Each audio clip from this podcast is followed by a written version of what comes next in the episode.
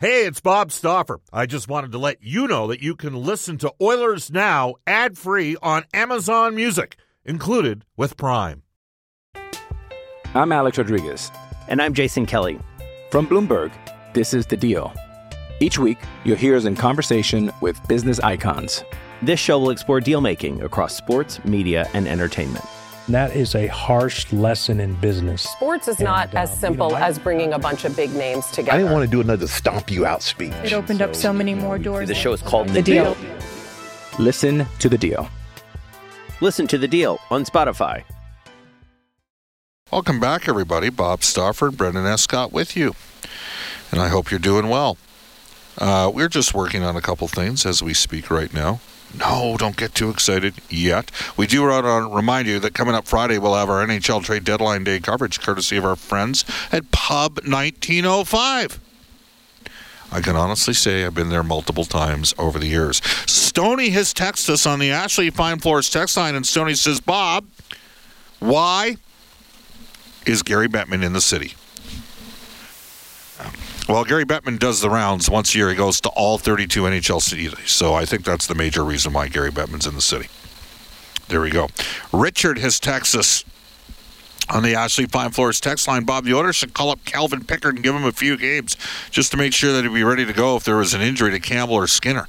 From Richard, I'd say right now the Oilers need to get uh, Stuart Skinner and uh, Campbell going as well. This texter comes and say, "My son played with Chalker uh, in Fort Wayne. Always said he was a class act on and off the ice." Brendan, I'm receiving a text back here from Joe. Maybe try him again here. We should be okay. He's ready to go. Uh, we're just going to work momentarily in lining up Joe Haggerty. Hacks with Hags from Boston Hockey Now. We'll tell you Royal Pizza's Pizza Pasta and so much more. February is Valentine's month at Royal Pizza. Enjoy your dinner for two, which includes your choice of salad, one of their gourmet medium pizzas, a delicious dessert, all for just $37.95. Royal Pizza still making a great. The Stauffer recommendation is the Mediterranean chicken. We good to go? Hmm. Hold on a sec. Uh, we'll keep banging off some text then. Uh, again, you can text us at 780-496-0063. Excite. Excited Don says, Bob, I've noticed that most of the trades of the top teams have involved big physical players, i.e., playoff top performers. I believe the Oilers play uh, to a, a system in the defensive end and do not realize who are the most dangerous players on the ice. Their only real weakness on the offensive end is not enough systematic play uh, with the third and fourth liners. Not being able to kill off minutes and wear down opponents is a serious Oilers weakness. Well, again, I believe Edmonton is uh, shopping for potentially a second pairing left shot defenseman, and then we'll add a bottom six forward with some size. That is my prediction. Yes, I would have loved Sam Lafferty. Uh, maybe not Garnet Hathaway as much, uh, nor Dmitry Orlov, but you cannot argue with the work that Boston Bruins general manager Don Sweeney has put in over the last couple of years worth of trade deadline, getting Taylor Hall, who he subsequently signed, as well as Hampus Lindholm. And to discuss that is our Oilers Now headliner today for Wilhauk Beef Jerky. It's the best you've ever tasted. Search for Wilhauk, W-L- W-I-L-H-A-U-K today. That's Wilhauk Beef Jerky. Sorry, Trent. Uh, we are pleased to be headed on the River Cree Resort and Casino Hotline, returning to the show. The greatest writer that's ever lived, or something like that, Joe Haggerty, Hacks with Hags uh, from Boston Hockey Now. Joe, how you doing? Bob, what's up? That's the first time I've ever been sponsored by beef jerky. Very, very big moment for me. That's if, if all I'm gonna say is I know Trent and I know you, and uh, and I know and we're all kind of built alike. Okay, that's all. I, That's right. and Trent would be out it. hearing that. All right. Uh, so it's this got to be a real crappy thing to be a writer that covers the Boston Bruins. The team is 45 8 and 3 plus 95 goal differential, third in goals for, first in goals against, first in the penalty kill, first in face-offs, and they have a 929 save percentage, which is 0.11 percent higher than any other team in the National Hockey League. Like, do these guys ever lose, or what's going on here? No, I mean, look, from a writer's perspective, from a reporter's perspective, you just hope that a team is really, really good or really, really bad, as long as they're doing something interesting. And you know, they've they they are they they've filled out the really, really good part of the equation all season long. You know, I obviously, uh, I thought they were going to be a playoff team at the start of the year. I think most people did. They had, you know, good bones of a of a roster for a playoff team, especially with uh, Bergeron coming back and Krejci coming back. But like, you know, th- there's been a few different areas, three or four, five key places where things have just gone extremely well uh, for the Boston Bruins this season, and and just pushed them into that elite category where they're chasing records now for the best NHL regular season uh, team of all time. So it's been fun to watch, but you know, from from the new coaching staff, from Hampus Lindholm uh, being here for a full season, from Linus Ullmark, Ullmark um, playing like a Vezina Trophy winner, and really quieting any criticism of that contract when he first got signed here uh, um, to Krejci and Bergeron coming back. Uh, there's been a lot of things you can look at and say, yes, this is why we're looking at a team that's just dominating other teams right now. All right, Joe. So let's start with this. A decision was made. I believe coaches have a shelf life. Bruce Cassidy is obviously a pretty good coach, but David Krejci yep. was gone for a year. Jake DeBrusk had a trade request in play. Uh, Bergeron was up in the air. They get Bergeron and Krejci combined at three and a half million dollars. Now I'm here to tell you, in my opinion, those guys are worth twelve and a half to thirteen and a half million bucks. Maybe one guy at seven and a half, one guy at five. How much? Yep. How much of what happened here was just? Did they need a little bit of a, a change with the coaching staff? Was that part of a factor for maybe why they got some of these guys on board? Yeah, I think so, and I, and I think you know it goes beyond uh, just DeBrusk. You know, I think guys like Connor Clifton, uh, Trent Frederic, Brandon Carlo, Nick Foligno, certainly. There, there was a bunch of guys I think that kind of chafed at times uh, under Bruce Cassidy last year, certainly, and maybe the last couple of years. Uh, and are different, seemingly different players this year under a different coach. So I think the message part of it and uh, you know the change from Bruce Cassidy part of it certainly factors into it. And I really think the other part of it is just the overall philosophy, uh, blending with the personnel that they have and sort of meshing with what they're trying to do. You know, they've gone from the years past where Bruce Cassidy had a, a shot volume philosophy, uh, funneling pucks at the net, you know, throwing everything at the net, creating rebounds, chaos in the other team's zone, uh, to, to uh, Jim Montgomery really preaching uh, quantity over quality, uh, quality over quantity, and preaching hanging on to pucks, creating plays. You know, really being patient and, and creative with the puck. Uh, it's a whole different way uh, of playing, and, and really you see it too with the defensemen, right? Like in the offensive zone, the weak side defenseman plays all the way down by like the face-off dot, uh, you know, way down by the net, not out by the blue line where they customarily would be, uh, you know, in years past, in which most NHL teams have their defensemen, you know, conservatively playing out that way. Uh, his aggressive offensive mindset and philosophy, I think, has really gotten this team excited to play. And there's a part of it too where it's, you know, it's back to a sort of team-first mentality when it, it could be about the individuals a little bit before and I think that's been noticeable as well. You know, I think some bench guys and some lower line guys and you know lower pairing guys maybe felt um, like they weren't a part of it in, in years past eh, or a little bit removed. And I think everybody feels a part of this team this year, and, and that's you know from the coach all the way down through the leadership to everybody else. I'm Alex Rodriguez, and I'm Jason Kelly from Bloomberg. This is the Deal. Each week, you'll hear us in conversation with business icons. This show will explore deal making across sports, media, and entertainment. That is a harsh lesson in business. Sports is and, not uh, as simple you know, as bringing a bunch of big names together. I didn't want to do another stomp you out speech. It opened so, up so many more doors. The show is called The, the deal. deal. Listen to the deal. Listen to the deal on Spotify. It's Kaley Cuoco for Priceline. Ready to go to your happy place for a happy price? Well, why didn't you say so? Just download the Priceline app right now and save up to 60% on hotels. So, whether it's Cousin Kevin's Kazoo concert in Kansas City, go Kevin, or Becky's Bachelorette Bash in Bermuda, you never have to miss a trip ever again. So, download the Priceline app today. Your savings are waiting. Go to your happy place for a happy price. Go to your happy price, Priceline. We're joined right now by Joe Haggerty from Boston Hockey Now. Joe, uh, two years ago they picked up Taylor Hall at the deadline. Then they got him signed to a four-year extension at six million bucks. Last year they orchestrated a deal and got Hampus Lindholm, who's a hell of a defender, and got him done yep. eight years at six and a half million. Of course, they got McAvoy. He's on the first year of a nine and a half million dollar deal.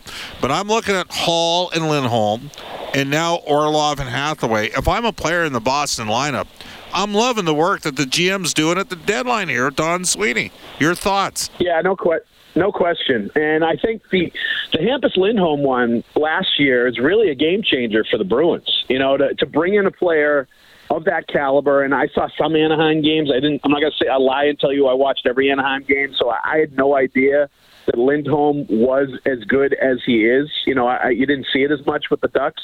Uh, their talent level obviously is a little bit lower than the Bruins.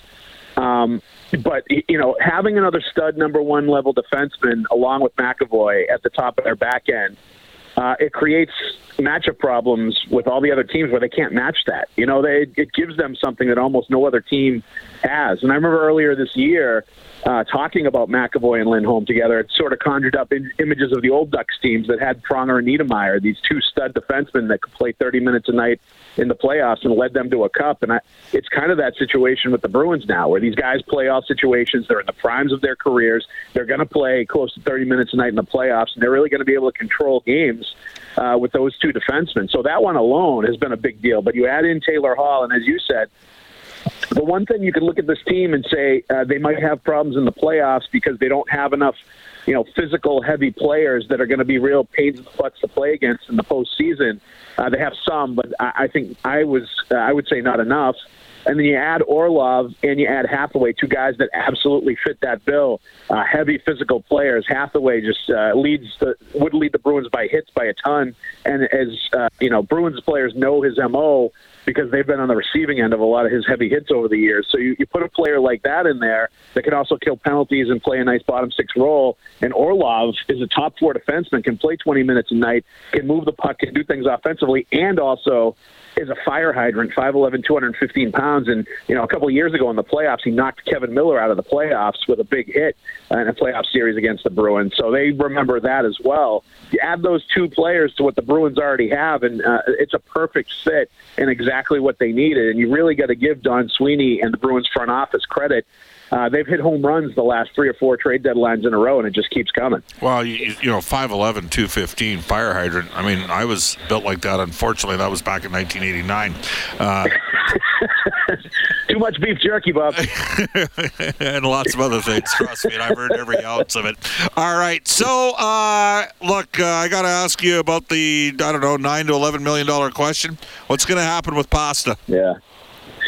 I still think it's eight years, eleven million a year, eighty-eight million for number eighty-eight when it gets said and done. It's it's somewhere the Bruins did not want to go, but they're going to have to go uh, to keep him. And uh, and I think part of what's going on here is he wants to Pastrnak wants to continue to see you know, uh, make sure all the ducks are in a row with this team when he has the leverage right now uh, to sort of, you know, see it the direction it's going and make sure it's where he wants to sign on long term and that they're going to be a contender every uh, single year before he signs on the dotted line.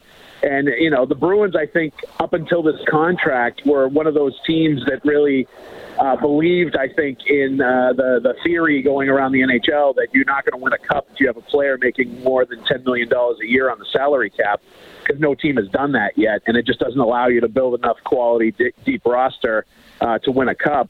Uh, but I think that just goes out the window uh, with a player like Pastrnak. You can't replicate his goal scoring, game breaking ability. You have to pay for that skill. Uh, he's going to end up as one of the best goal scorers, if not the best goal scorer in Boston Bruins history, uh, and you got to pay for that. And I think that eleven million dollars a year is market value for a player like that. And I think 88 million for eighty-eight's got nice symmetry. Uh, no surprise that DeBrusk's bounced back the way he has. Well, I, you know what? I, I mean, some surprise, right? I, the talent's always been there, um, but I think he's playing the best he's ever played. You know, to, to say that he was going to play this way it would be an automatic. I think was I don't know that a lot of people would have thought or said that outside of you know his family in Edmonton, obviously they are big fans and rightfully so. And uh, and, and, maybe the guy interviewed interview because you know we've talked about this in the past, right? I just yes. thought, you know, if, and uh, hey I mean, I saw. Well, I, Bob, I include you as part of the family, the Oh. DeBrusk family out there in Edmonton. So, okay. uh, but but I think you know, uh, watching him play this year, crashing the net, heavy on the forecheck at times, playing through injuries like he broke his. Uh, Did we lose Joe? It says he's on the line. Did he accidentally hit the mute button? Maybe. He was talking about Jake DeBrusk. We are. you guys there? Yeah, we got you now. Sorry, you're you're saying Hey. with DeBrusk, crashing the net is the last thing you said. crash in the net, uh, you know, playing through that broken bone in the foot in his foot in the third period of the Winter Classic to score two goals and win the game, like being heavy on the forecheck. Things that at times he didn't do in the past. He's doing all that stuff now and being such an impactful player. Uh, it's like it's it's kind of like part of it is the natural maturity I think of him and the age that he is 25, 26.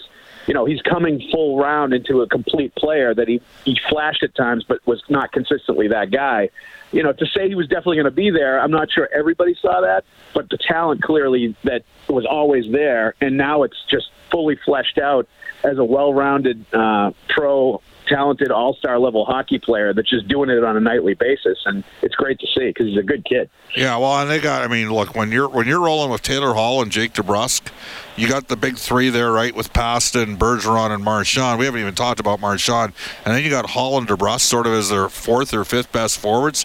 That's a pretty good team. Not to mention, I mean, just they're built top to bottom, and that's where I want to go next. Just to wrap up, I mean, it is a virtual. The West hasn't like just Joe, I don't know if you saw the tweet, but the Edmonton Oilers, since Jay Woodcroft took over a year ago in February, have the best record in the Western Conference. None of the West teams have loaded up at all yet. Yet, and every day, you know, one of Boston, Toronto, or Tampa makes a deal, and you go, "Wow!" I mean, the Maple Leafs have added Ryan O'Reilly. Uh, Acciari, who you know well, is a fourth line center, good face-off guy, good PK guy. Today they, they get Lafferty, who, who I personally love, and they add McCabe on the back end. Boston's added Orlov, um, as well as Hathaway. Tampa Bay makes Yep. a mammoth deal yesterday to get some more speed and toughness in their lineup. I don't think Tampa's done. The question is, is Boston done in this arms race? Uh, I I think they are. I don't think they can add much more. I mean, maybe they have another creative move up their sleeve where they can clear some cap space to do something. But like, let's be honest, they needed, you know, a third team uh, to broker this deal that they made with the Washington Capitals uh, to make the cap numbers work. So.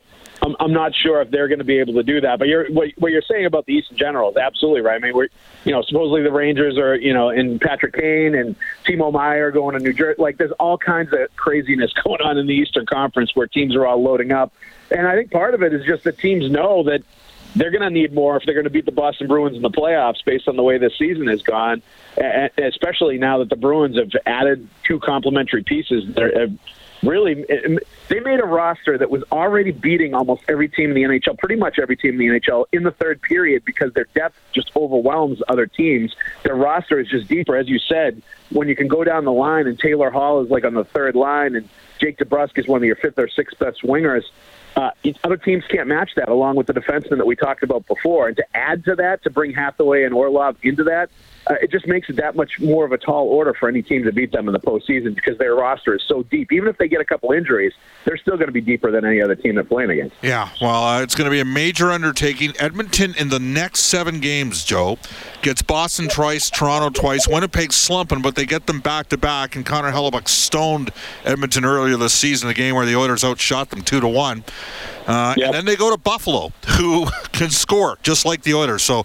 Talk about a major undertaking. The Oilers got a major under. They wrap that up with Dallas, so they play eight really good teams in a row here. Thanks for joining us here in Oilers Now, and I look forward to seeing you in Beantown in about a week and a half. You got it, Bob. Take it easy, bud. You bet. That is Joe Haggerty, Hacks with Hags from Boston Hockey Now. 151 in Edmonton. We go to this day in Oilers history. It is presented by New West Travel. You can travel to California this April to see the Oilers play the Kings and the Ducks. New West Travel, newwesttravel.com. We're going to go back in this date. Brendan, I can tell you exactly where I was because I got a call that morning. What do you got? Oilers trading Tom Gilbert to the Wild in exchange for Nick Schultz. Uh, Schultz played parts of three seasons here in Edmonton. He scored 17 points across 128 games. Yeah, Schultz was a very good number two defenseman out of the Prince Albert Raiders for a number of years with the Minnesota Wild organization. Was sort of a uh, four or five D man for the Edmonton Oilers. Here's what we got rolling at 153 in Edmonton. Uh, the face-off show: Reed Wilkins, Rob Brown, Jack Michaels, Cam Moon calling tonight's game. Uh, Brendan Escott, myself, I'll be joining Reed at 5:05. Puck drop at 6:30. I believe the commissioner is coming on with Reed Wilkins during the course of tonight's game as well. Gary Bettman is in town for a visit tomorrow. Daily face-offs. Frank Seravalli for the horses and horse racing Alberta.